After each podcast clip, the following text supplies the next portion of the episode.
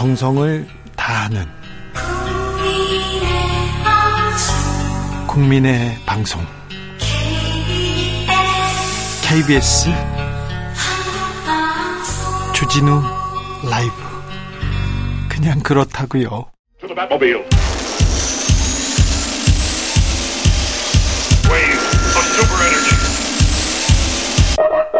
주기자의 1분 이주호 사회부총리 겸 교육부 장관 교육부 수장으로서는 6년 만에 세월호 기억식에 불참했습니다. 교육부는 교통 상황상 시간을 맞추기 어렵다고 판단했다 이렇게 얘기했는데요. 추도사도 내보내지 않았습니다. 교육부는 특별한 이유가 없다고 밝혔습니다. 전 교육부 수장은 해마다 세월호 기억식에 참석했습니다. 그 전 장관도 추도사를 보내지 않은 적은 없었습니다. 앞서 교육부는 세월호 참사 9주기를 앞두고 시도교육청에 공문을 내보냈는데 세월호 참사 추모라는 표현을 뺐다고 합니다. 그 전 교육부는요, 참사 추모를 강조하면서 노란 리본 차라 이런 구체적인 안내를 했습니다. 이에 대해서도 교육부는 특별한 의도는 없다고 밝혔습니다. 2014년 4월 16일 안산 단원고 2학년 학생 250명이 죽었습니다. 선생님은 11명이 숨졌습니다. 교육과정에 포함된 수학여행 중이었습니다. 수업 시간이었습니다. 그런데 교육부 장관이 아무 말도 하지 않습니다. 특별한 이유 없이. 세월호 잊자. 그만하자. 경제가 중요하다. 승마도 챙겨야 된다. 박근혜 정부에서 이렇게 외쳤던 게 떠오릅니다. 특별한 이유 없이. 세월호 참사를 추모하는 것이 왜 문제인지 왜 정치적인지 저는 특별한 이유를 찾을 수 없습니다. 이주호 장관, 김태호 1차장, 이명박 정부에서 경질됐던 강경파 인사들, 윤석열 정부에서 왜 중용되는지 저는 특별한 이유를 찾을 수 없습니다. 주기자 1분이었습니다.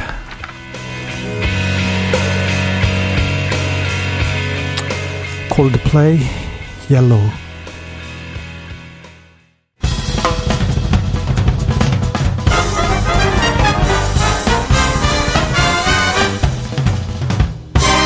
훅 인터뷰 모두를 위한 모두를 향한 모두의 궁금증 훅 인터뷰 민생 정당으로 거듭나겠다. 국민의힘 따돌리고 민주당이 아, 경제 살려보겠다. 이렇게 외치고 있습니다. 그래서 원내대표 선거 치르고 있는데 지금 이 시점에서 2021년 민주당 전당대회 돈봉투 살포 의혹이 검찰 수사 수사선상에 올랐습니다. 아, 송영길 전 대표의 조기 귀국도 민주당에서 요청했는데요.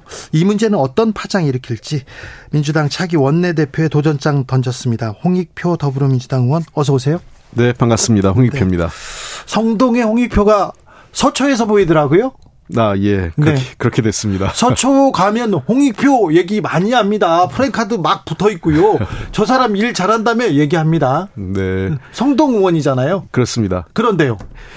어, 잘 아시는 것처럼 우리가 지난번 그 작년에 네. 대통령 선거 지방선거 끝나고 나서 누군가 책임을 져야 되는데 저도 네. 서, 울에서세 번이나 삼선하 아, 삼선했기 때문에 책임감이 큰 사람 중에 한 명이지 않습니까? 그래서 저부터 뭔가 바뀌고 나부터 뭔가 내려놓으면서 네. 어, 당의 변화를 좀 만들어 봐야겠다 하는 게 첫 번째였고 두 번째는 강남 지역 인구가 강남 3구가 인구가 160만이에요. 아 그렇죠. 예. 여기서 우리가 그 뭐 어느 정도 의미 있는 성과를 거두지 못하면 서울 차원의 큰 선거, 예를 들면 서울시장 네. 선거나 대통령 선거 서울에서 못 이깁니다. 네. 그리고 마지막으로 이 지역이 그 소위 평균 이상의 학력이나 자산 규모를 가진 분들이라 어, 우리 사회 약간 그 여론주도층이죠. 그렇죠. 어, 이 지역 사람들하고 소통하고 우리 당의 어떤 그 지지세를 만들어내지 못한다면 여론주도층에서 밀리면 그 충격이 훨씬 크거든요. 네. 그런 측면에서 뭔가 한번 강남 서초 지역에서 변화를 한번 만들어 보자 하고 도전을 해봤습니다. 네. 그래서 네. 아, 삼선을 한 성동을 두고 지금 서초로 갔어요. 민주당이 한 번도 이겨보지 못한 그 지역구로 가서 지금 밭을 일구고 있습니까? 예. 근데 삼선의 홍익표가 내가 대선의 책임을 지고 내가 책임감을 갖고 내가 희생하면 내가 그 국민 속으로 뛰어들면 다른 사람들도 뛰어들 줄 알았는데 다른 사람은 그런 사람이 없네요 민주당에. 그때 그 이미 그 신청 기간이 끝났기 때문에 네. 다른 분이 신청할 수 있는 방황 그 상황은 아니었고요. 혼자만 가셨어요 지금. 예. 지역구 내놓고 어떻게 하실라고 그래요? 아, 뭐, 여럿이 중요한 게 아니라 상징적인 변화가 중요하지 않겠습니까? 그래요? 제가 그, 이번에 원내대표 도전한 이유도 네. 바로 그러한 헌신과 희생을 바탕으로 해서 당의 혁신과 네. 우리 대한민국 정치 한번 바꿔보자 해서 도전해본 겁니다. 민주당이요.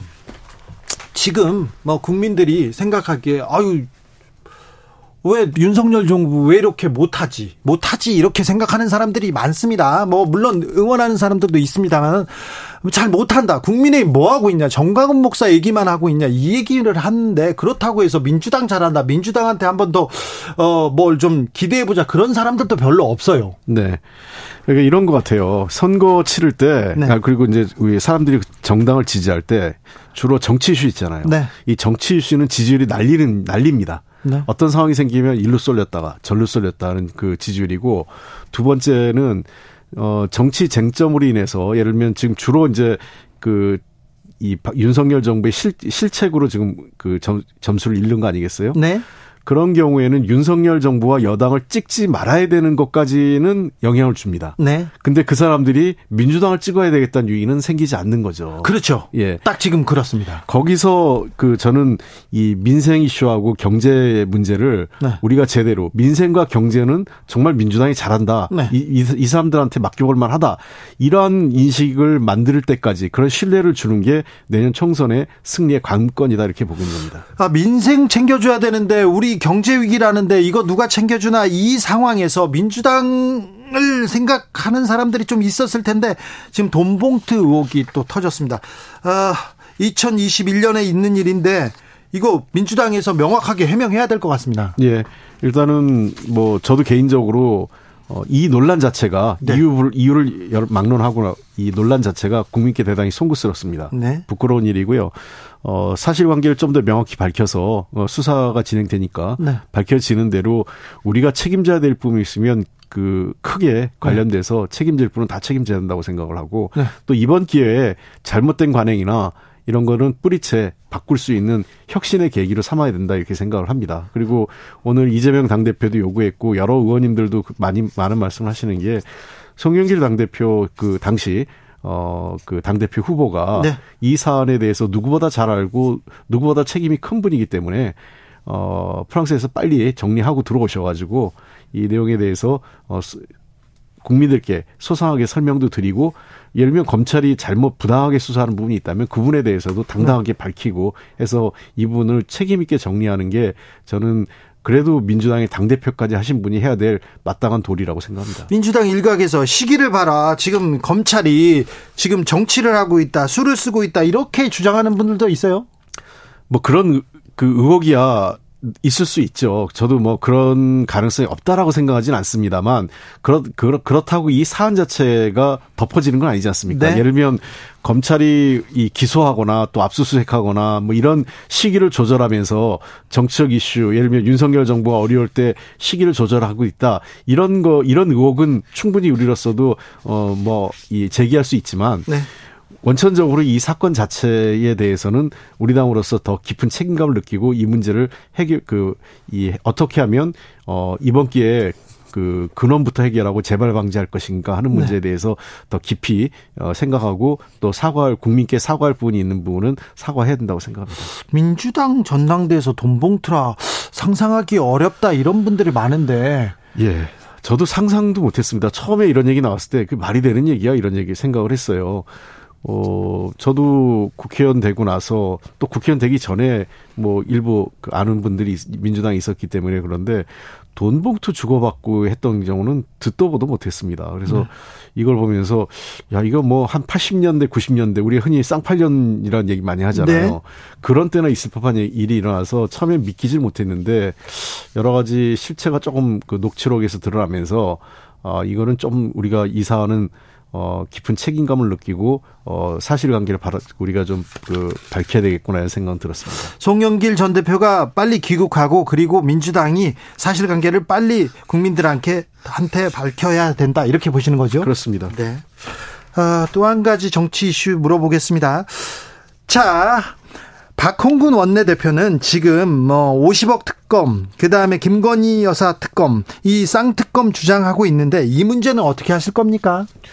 어, 이 문제는 제가 알기에는 4월 중으로는 아마 그 정의당과 함께 네. 우리 비교섭 단체가 다 포함돼서 어, 그 패스트 트랙으로 올라 올라갈 가능성이 높다고 생각합니다. 4월 네. 27일 날 아마 처리가 가능하지 않을까 생각하고 있습니다. 50억 클럽 특검 네. 필요합니까? 필요합니다.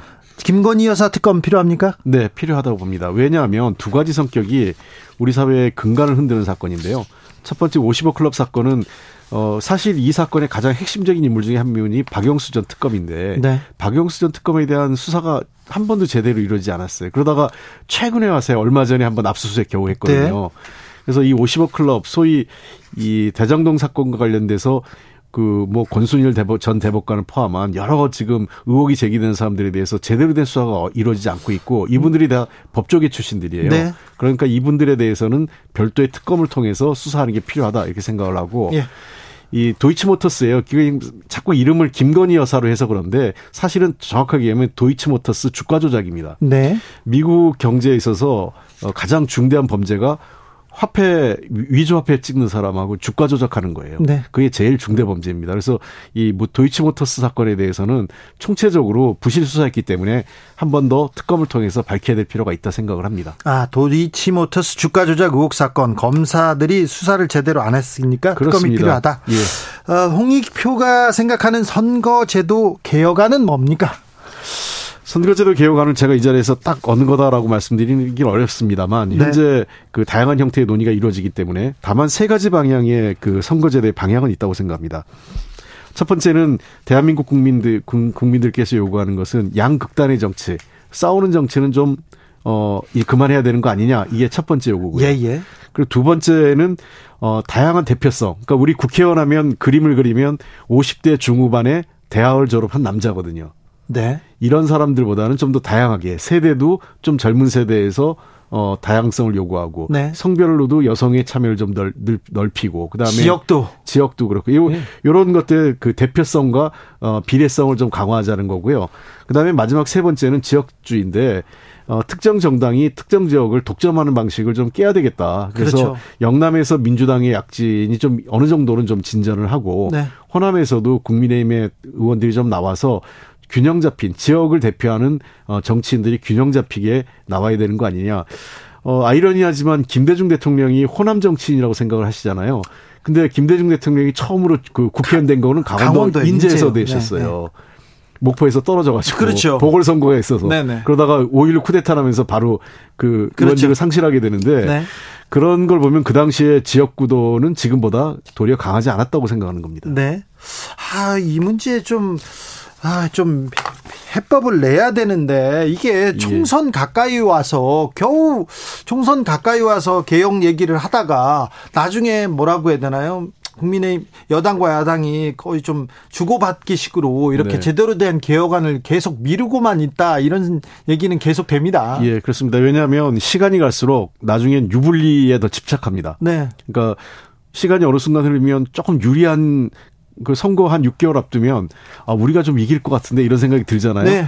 그러면 그 이길 것 같은 정당이 협상을 안 합니다. 예. 어, 그 그러기 때문에 선거가 지금 1년 이상 남아 있는 지금 시점에서 어 가능한 빠른 시일 내에 매드 그 해야 될 부분은 반드시 좀 매듭을 짓는 게 필요하지 않을까 생각을 합니다. 아, 민주당이 180석 됐을 때 이런 거 했어야 되는데 정치 개혁, 선거 개혁 했어야 되는데요. 그렇죠. 좀 아쉽습니다. 네. 아쉬운 점이 많습니다. 예. 자, 국민의힘 얘기도 조금만 물어볼 텐데 국민의힘은 왜 정광훈 목사하고 헤어지지 못하는 걸까요? 그 결국은 정광훈 목사가 표가 막 있기 때문에 그런 거 아니겠나 싶어요. 예. 그러니까 이미 황교안 전 대표 때도 그렇고 황교안 대표가 최근에 입을 열기 시작하지 않습니까? 네. 그러니까 국민의힘이 소위 태극기 부대 아주 극단적인 세력 그리고 정광훈 목사와 관련된 사람들이 어 예를 들면 그 표 이 국민의힘에 당원 가입을 많이 하다 보니까 네. 이 사람들의 힘을 얻어야, 얻어야만 당대표도 되고 최고위원도 될 수 있다. 네.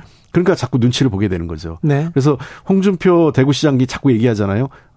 끊어내라고, 단절하라고. 네. 근데 지금 못하고 있는 거는 신세진 사람이 많다는 거죠. 네.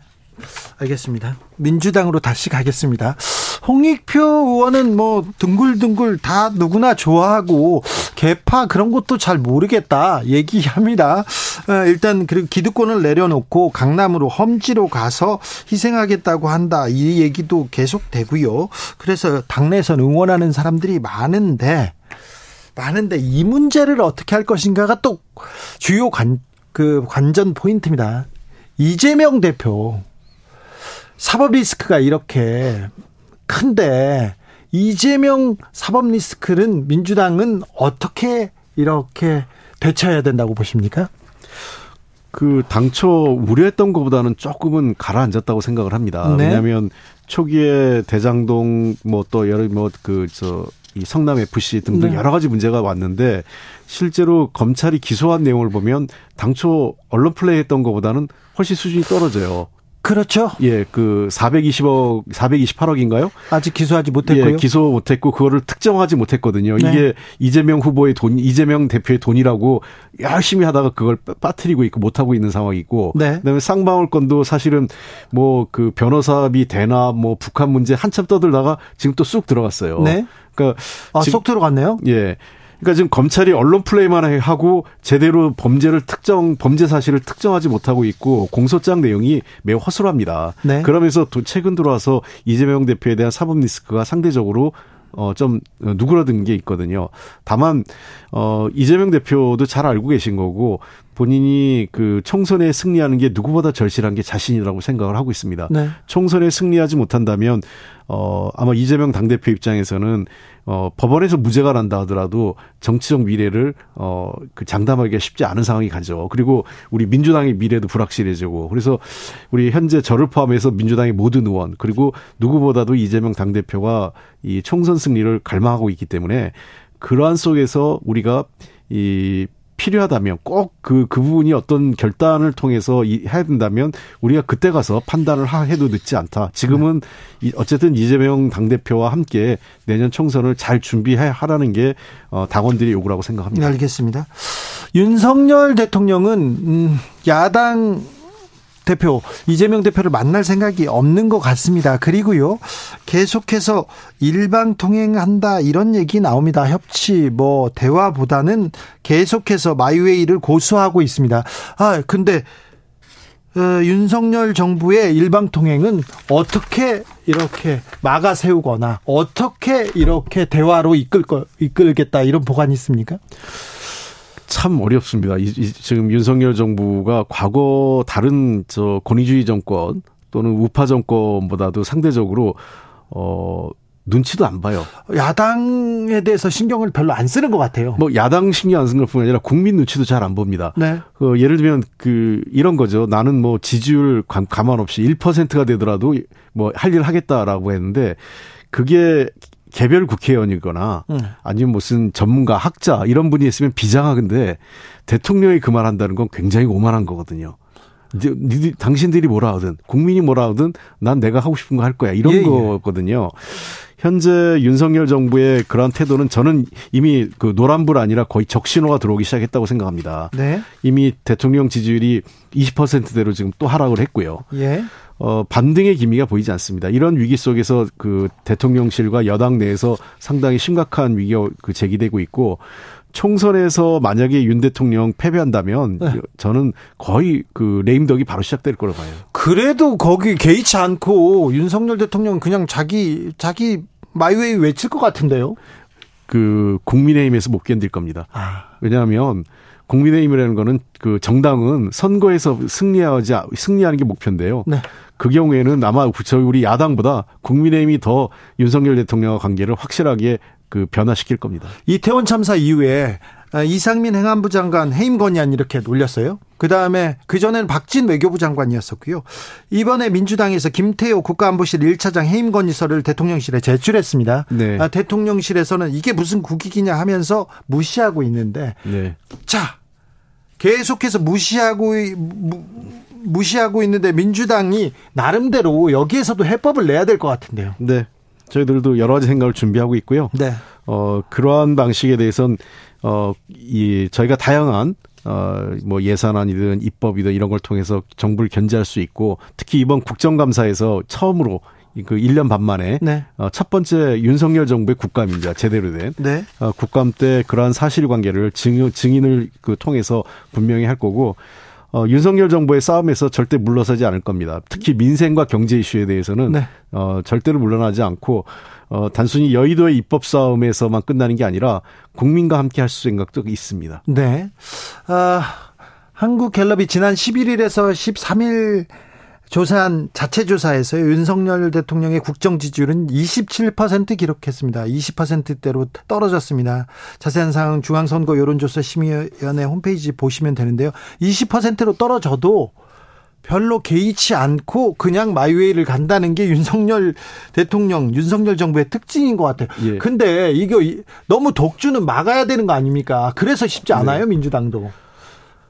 어, 그래도 저 올해 못, 가, 못 버팁니다. 저 보시, 보십시오. 저는 장담하는데요. 네. 어, 하반기에 예. 그 경제 이슈가 쓰, 쓰나미처럼 다가올 겁니다. 네. 한국 경제의 적신호가 이미 켜진 지 오래고요. 예. 어, 저는 이렇게 대책 없는 정부는 처음 봤습니다. 되게 이 정도 되면 뭔가 이 대책을 찾으려는 신용이라도 하는데 지금 13개월째 무역 적자가 나오고 있고요. 예. 그 작년에 역대 사상 최대 무역 적자고 올해는 그게 더 커지고 있습니다. 상반기 계속 적자 얘기 나옵니다. 예. 이렇게 그 사실상 우리나라는 수출로 기업 그 경제 성장률 하고 있고 다른 대부분의 나라들이 그 경제 성장률을 OECD나 IMF가 상향 조정하는데 우리나라만 계속 하향 조정하고 있어요. 지금 위기죠. 그렇습니다. 경제 위기고 민생 위기입니다. 그런데 하... 정치권에서는 싸움만 하고 있는 것 같아서 서민들 그리고 국민들은 좀 불안합니다. 누구를 쳐다봐야 될지 누구를 따라가야 될지 모르겠습니다. 경제와 민제, 민생 은 민주당입니다. 제가 그래서 경제와 민, 민생만은 확실하게 책임지는 원내대표가 되고 민주당이 되고자 어, 만들려고 노력을 하고 있고요. 이번에 반드시 저희가 그 앞으로 한그 5월부터 새롭게 시작되는 국회가 민생 국회, 경제 국회. 왜냐하면 지금 준비하지 않으면 네.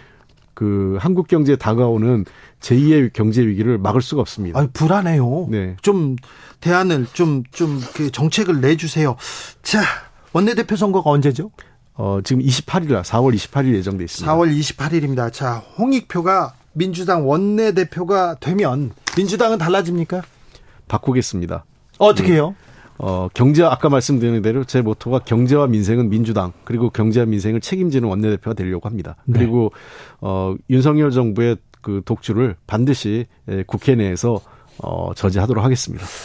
아, 믿어보겠습니다. 네. 네. 홍익표 더불어민주당 의원이었습니다. 감사합니다. 네, 고맙습니다. 정치 피로, 사건 사고로 인한 피로, 고달픈 일상에서 오는 피로. 오늘 시사하셨습니까? 경험해보세요. 들은 날과 안 들은 날의 차이.